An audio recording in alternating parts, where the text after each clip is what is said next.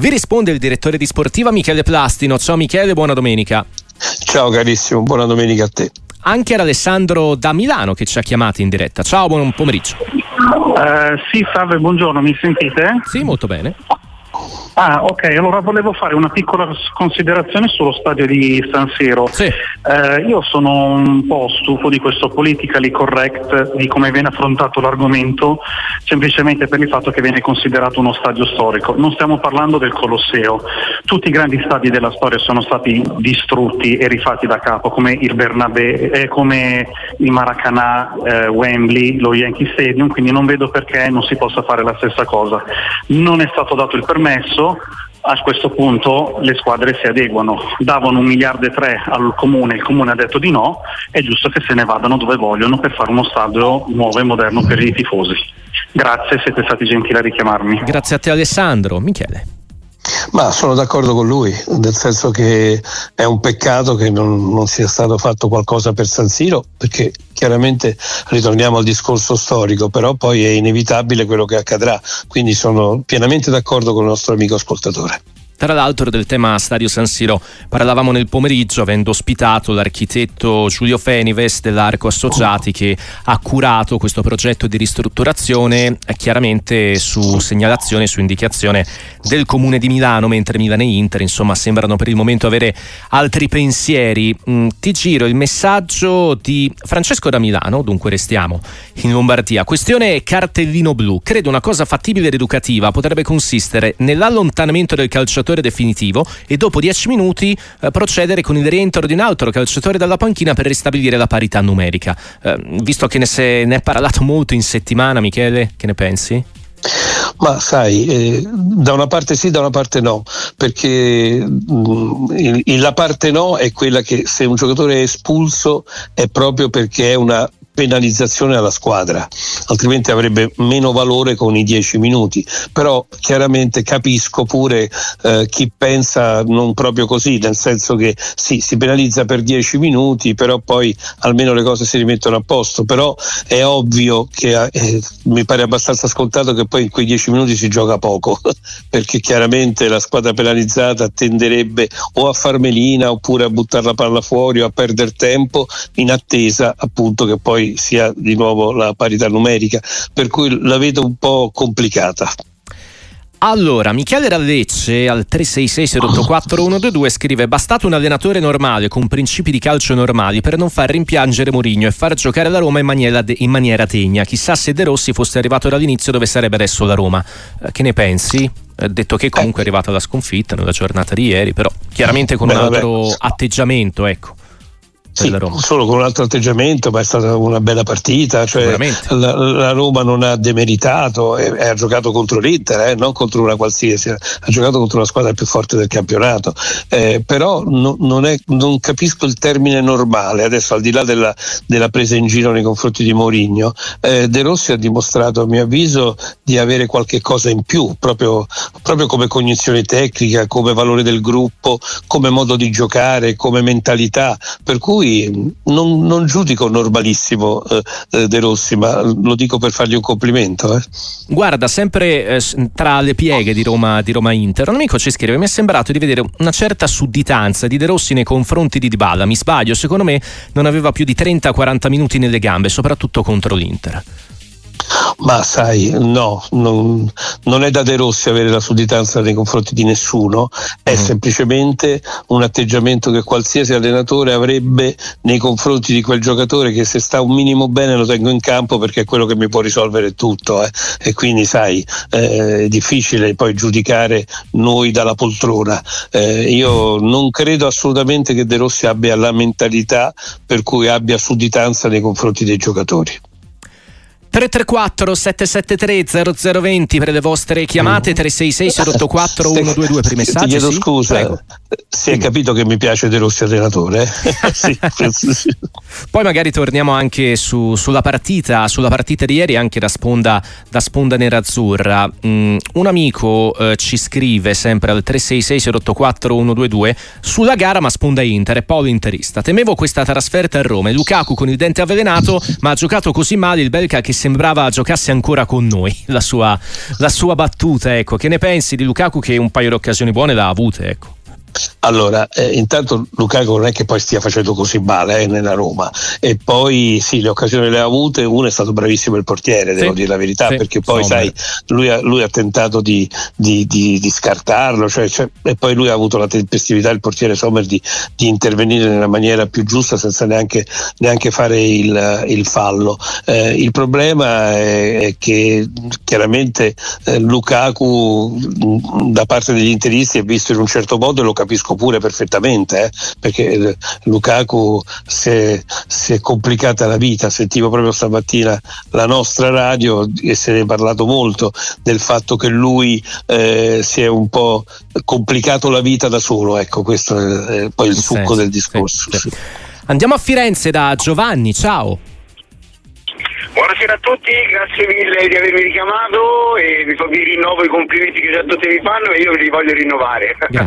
Una domanda veloce. Vedendo un po' la partita di ieri, al di là del risultato, ma vedendo l'energia che l'uomo De Rossi sta mettendo con la Roma, potrebbe diventare il nuovo Antonio Conte? Vi ringrazio ancora e un abbraccio sportivo a tutta quanta. Grazie. Ciao Giovanni. Guarda, per quello che riguarda Roma si dice Latigna, sì, nel senso che è uno che può infondere la carica eccetera, però è diverso da Conte, perché De Rossi predilige un certo tipo di gioco che non è quello di Conte, quindi in questo senso no, in quell'altro sì, però, quindi a metà sono d'accordo con il nostro amico ascoltatore. Nan ti chiede di commentare il cambio in panchina a Salerno. Direttore, ma perché Liverani? A quel punto Giampaolo, dunque magari l'amico non ha fiducia, insomma, nell'ex centrocampista di Fiorentina, Lazio e Palermo. Guarda, Liverani lo conosco personalmente. Mm-hmm. Già in campo lui era un allenatore, quindi non ha avuto poi molto fortuna nell'inizio, diciamo, nella carriera, però non è male Liverani, poi conosce tutto, conosce tanti meccanismi, e per me potrebbe essere una sorpresa positiva. Ci sono parecchi maliziosi che dicono che c'è ancora lo zampino di Lotito, perché Liverani la Salernitana, Liverani Lazio, lui eccetera, ma questo penso che siano solo malignità. Io invece vorrei parlare dell'arbitraggio eccellente di Roma-Inter ieri, così come si parla quando ci sono dei problemi, scrive questo amico. Se d'accordo, Gabriele. E in che senso? Sai che non l'ho capito? Che voleva dire? No, nel senso che sottolineiamo quando gli arbitri, insomma, arbitrano bene, visto che si parla sempre di quando sbagliano, ecco. Ah sì, no, io ho capito che fosse un po' un'ironia. No, sono d'accordo. No, oggi vedi, sono spesso d'accordo, sono delle considerazioni per cui poi è difficile trovare le risposte, però è vero, cioè quando un arbitro arbitra bene, è vero che è facile dire fa il suo dovere, d'accordo, anche i giocatori allora quando giocano bene fanno il loro dovere, ma noi sottolineiamo le grandi giocate, no? Per cui perché non sottolineare un ottimo arbitraggio, sono d'accordissimo con lui. Un amico ti chiede del Bologna e tra l'altro nota anche questa particolarità. Ndoye, lo svizzero, in campo alla prima convocazione. Odgaard, neoacquisto che oggi anche assegnato, l'unico che non ha rimesso piede in campo al rientro, e sono già 3 partite. Carlson, non è che ci sia maretta con Motta come l'anno scorso con Arnautovic. Al di là, insomma, di questa sfumatura, verrebbe da dire anche il Bologna quest'oggi si è divertito con il 4-0 sul Lecce. Non conosco i rapporti tra giocatore e allenatore in questo senso, per cui non potrei aggiungere altro, ma aggiungo che è un risultato molto importante che conferma la qualità di questo Bologna e la qualità dell'allenatore, che è indubbiamente un nastro lascente, ormai è anche consolidato, perché non si vince così facilmente con il Lecce di D'Aversa, per cui è una vittoria molto importante che dà significato a questo campionato per quello che è stato, e a mio avviso quello che sarà anche il campionato del Bologna. Torno sulla questione Roma prima del break, Michele, perché Giorgio, tifoso della Juve da Firenze, ci scrive: non sono mai stato un fan di Mourinho, ma in questi giorni sento spesso parole dure nei suoi confronti. C'è chi lo ha definito ex allenatore, ormai solo imbonitore. Ora tifosi della Roma parlano di De Rossi come messia, o si chiedono cosa avrebbe fatto la Roma con un tecnico normale, in riferimento al messaggio di prima. Mi sembrano tanti salti giù dal carro del vincitore, poco piacevoli e molto irriconoscenti, ci scrive Giorgio. Allora guarda, su Mourinho potremo stare le ore, perché non è che ci siano in tanti che sono scesi dal carro, perché comunque Mourinho con la tifoseria ha lasciato un'impronta importantissima, ma sempre perché lui è nato per la comunicazione, in questo senso è il numero uno, e lui si è presentato dal primo momento bene con i tifosi della Roma, ha toccato le corde giuste, per cui sono rimasti molto legati a lui. E infatti la scelta della società della Roma è stata una scelta furba, intelligente, perché al posto di Mourinho, così amato, hanno messo comunque un vessillo della Roma per attenuare questa situazione. Però non vedo tanta gente che scende da quel carro, però poi sottolineare il valore di De Rossi non vuol dire per forza andare contro Mourinho, ecco, credo.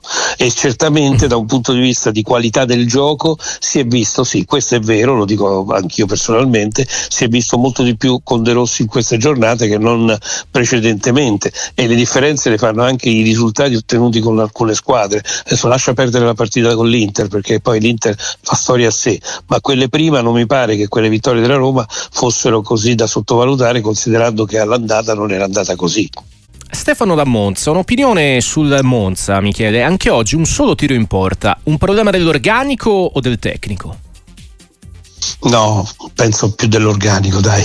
Non credo che l'allenatore imponga di tirare poco in porta, capito? E anche per quello che abbiamo visto finora, insomma, avevamo visto partite in cui la squadra si era espressa bene. No, sono cose che capitano, dai, non mi sento di dire di più, a dire la verità. Non so trovare una spiegazione oltre quella che ho detto. Allora, sempre al 366-084-122, Federico da Novara ti chiede una sentenza, Michele: più forte la rosa dell'Inter o quella della Juve? Dell'Inter, questo mi sbilancio. Come rosa in totale, sì, quella dell'Inter la ritengo una formazione fortissima. 334. Infatti mi fa sperare anche, mi fa sperare anche per la Champions, eh? Ah, tu dici quando dico le prospettive nerazzurre in Champions. Eh sì, perché la ritengo una squadra con una rosa competitiva a qualsiasi livello. Allora, Giovanni da Montecatini invece torna sul tema della riforma del campionato e dei campionati che affrontavamo poco fa con Nino Mignolini della Gazzetta dello Sport. Io penso, ci scrive, che la Serie A da 20 a 18 squadre non sarebbe un gran cambiamento. La Coppa Italia invece, il modello più bello sarebbe quello in stile inglese, era la Serie C in su, tutti con una sola coppa. Poi il tetto agli stipendi, il problema è che se lo facciamo solo in Italia il campionato si impoverisce e basta, perché tutti vorranno andare altrove dove c'è maggior possibilità di guadagno. Insomma, su Serie A, Coppa Italia e salary cap, le opinioni di questo amico, insomma. Anche con lui sono totalmente d'accordo, anzi aggiungo che sono d'accordo anche con quello che aveva detto Nino precedentemente, che avevo ascoltato con molto interesse, nel senso che la vedo complicata la riduzione, no? Perché per milioni di motivi che ha già poi detto anche lui, e sono d'accordo con lui, mentre sono indubbiamente d'accordo da sempre, ne abbiamo parlato tante volte, su una Coppa Italia diversa e molto inglese. Addirittura io darei la possibilità anche alle squadre che vincono una super coppetta di eccellenza, pensa tu, perché ritengo che la Coppa d'Inghilterra è quella che ha fatto sempre sognare, no? E quindi quella la ritengo bella, che è poi anche quella in Francia, ricordo il Calais, no? Ti ricordi il famoso Calais che arrivò in finale? Poi magari succede una volta ogni 20 anni, 30 anni, però la possibilità che questo possa accadere è una cosa che abbellisce il calcio. Allora, volevo leggerti il messaggio di un amico che ci scrive questo messaggio, è Matteo, e parla di sliding doors. Un anno fa, se l'Inter non avesse avuto tutti questi problemi economici, avrebbe esonerato Inzaghi. Questo non lo sappiamo perché però qualche chiacchiera c'era, se ricordi. Ma c'è stata sempre su Inzaghi. No, sono d'accordo, ma io ricordo anche quello che dicevo allora. Io confidavo molto nella saggezza di quello che credo sia uno dei migliori direttori sportivi d'Europa, che è Marotta, per cui io non ho mai pensato che potesse accadere, dico la verità. Dunque dici più lungimiranza che casualità nella scelta. Sì. Comunque contingenza della questione economica. Quello sì, ma anche lungimiranza. Sì. Allora, c'era tutto. Direttore, che ne pensa di Baroni? Se il Verona si salva è solo merito suo, merita una grande squadra. Io l'ho vista anche giocare il Verona, tra l'altro è una squadra che sa anche giocare a calcio, e in una situazione del genere, quella del Verona, con tutta la crisi societaria, con le vendite eccetera, Baroni sta facendo non bene, ma sta comportandosi in maniera superlativa, per cui adesso, al di là di qualsiasi considerazione di una grande squadra e che gli auguro, voglio appunto anch'io rimarcare che sta facendo non bene ma benissimo. 334-773-0020, il numero che ha composto Massimo da Bologna. Ciao, grazie per l'opportunità, buona serata e sempre complimenti per la trasmissione. Volevo fare una domanda al direttore, che saluto molto caramente perché ammiro molto come persona e come è nell'insieme. Volevo chiedere, io non sono del Napoli, quindi permetto che ho ascoltato per curiosità le dichiarazioni di De Laurentiis, che sappiamo tutti che è un vulcanico di per sé, però mi chiedo questo, lui ha avuto delle difficoltà importanti a livello di allenatori, tra parentesi ha cercato anche il nostro Motta, che fortunatamente è rimasto a Bologna, spero che ci rimanga per sempre onestamente, però io mi chiedo, anche un allenatore importante, poi può essere, fatto un esempio, Conte, ma può accettare di andare a allenare in Napoli sapendo che ha di fianco una presenza che non è ingombrante, è come avere un muro di Berlino praticamente, è una curiosità che volevo chiedere a voi per sapere il vostro parere. Grazie, buona serata. Ciao Massimo. Ciao. Quello che è stato l'atteggiamento di Conte dà ragione pienamente al nostro ascoltatore, e quindi sì, anche con lui io sono d'accordo, però poi non esageriamo, perché ok che poi è andato via, ma Spalletti, che non era uno tenero, comunque ci ha vinto un campionato giocando benissimo pur convivendo con lui, perché poi lì bisogna fare i patti chiari con De Laurentiis, e questo è il discorso, il segreto, perché poi perché sai bene che comunque sia potrebbe a volte non essere un mostro di simpatia proprio perché è così vulcanico, come dice il nostro ascoltatore, però il suo avvento a Napoli ha avuto un significato molto importante di crescita per il Napoli, se andiamo a vedere da dove l'aveva preso. Un amico ti chiede, Luca, visto che è un orario che ti piace, se guarderai il Super Bowl. Sì, perché sono notturno, mezzanotte e mezza, sì, esatto. Sì, perché sono notturno, però non lo voglio deludere. Ti dico la verità, non amo molto le americanate, capito? Per cui, siccome quella è proprio la massima espressione dello sport spettacolo, non lo amo molto. Poi magari un'occhiata gliela do, e se mi avvince ci rimango pure, però come idea base non mi fa impazzire, ecco, ti dico la verità. Glauco ti chiede, direttore, se l'Empoli si salva. Matteo ti chiede, tra Empoli e Cagliari chi si salva, insomma, coinvolgendo ancora i toscani in questa lotta per il mantenimento della categoria. Guarda, tocca una nota debole mia, perché io stimo molto entrambi gli allenatori, nel senso che di Ranieri l'ho detto mille volte, lo conosco da tanti anni, è un gentiluomo, un signore, uno che sa tenere la barca e la sa far navigare, cosa che ha detto anche Giulivi, tra le altre cose, no? Ha fatto una grande cosa il padrone del Cagliari, facendo ben capire anche e soprattutto alla squadra, signori miei, siete voi, no? I responsabili se le cose non vanno bene, perché io ho grande fiducia fino alla fine nei confronti di Ranieri. L'altro, che è Nicola, che io ho sempre apprezzato, che proprio perché ho sempre saputo, ne parlavo anche stamattina a Sky, di quanto poi lui fosse ben considerato nell'ambiente dei giocatori, non solo come allenatore ma come uomo. È un uomo che ha superato anche delle cose non positive nella vita intorno a lui, no? Cioè dei lutti, delle cose, e lui ha saputo reagire da uomo, e credo che questa sua grande carica lui sia bravissimo, al di là del fatto tattico, al di là del fatto tecnico, a trasmettere questa forza ai giocatori. 334-773-0020. Fernando, ciao, benvenuto. Sì, buonasera, intanto complimenti a Michele Plastino, io lo seguo da tantissimi anni, perché insomma ho una sessantina d'anni e di conseguenza, come tutti quelli della mia età, insomma se lo ricorda quando era per stadi, lui si può dire tutto fuori che non si sia fermato sul campo, perché insomma era uno di quei giornalisti alternativi che ne ha mangiato di pane e polvere, insomma, e quindi è una di quelle persone che come me naturalmente si è fermato sul campo, hanno respirato quell'aria insomma che ha fatto bene ai polmoni anche nonostante tutto, e quindi complimenti. La domanda è questa, secondo me Michele, ti do del tu, ci possiamo dare del tu perché siamo quasi coetanei, certo. Allora la domanda è questa: secondo me l'Inter non è la migliore squadra della Serie A, però come ho sentito dire da Dani, si è affermata con il lavoro. Se si guarda i calciatori, no, che la rosa dei calciatori che fanno parte di questa squadra non è assolutamente prima, cioè io ritengo che la Juventus, con tutto quello che ha speso evidentemente, ma non solo la Juventus, anche il Milan, io credo che abbiano una rosa, almeno da un punto di vista economico, quantificata evidentemente, superiore all'Inter. Immaginiamo tutti quei calciatori che nessuno voleva e che ha preso a costo zero evidentemente, e però con il lavoro di Inzaghi sono diventati squadra, sono diventati un'eccellente squadra, un'eccellente realtà europea. Ecco, volevo sapere se Michele la pensava della stessa maniera. Che è quello che fa la differenza nel testa a testa. Ciao Fernando.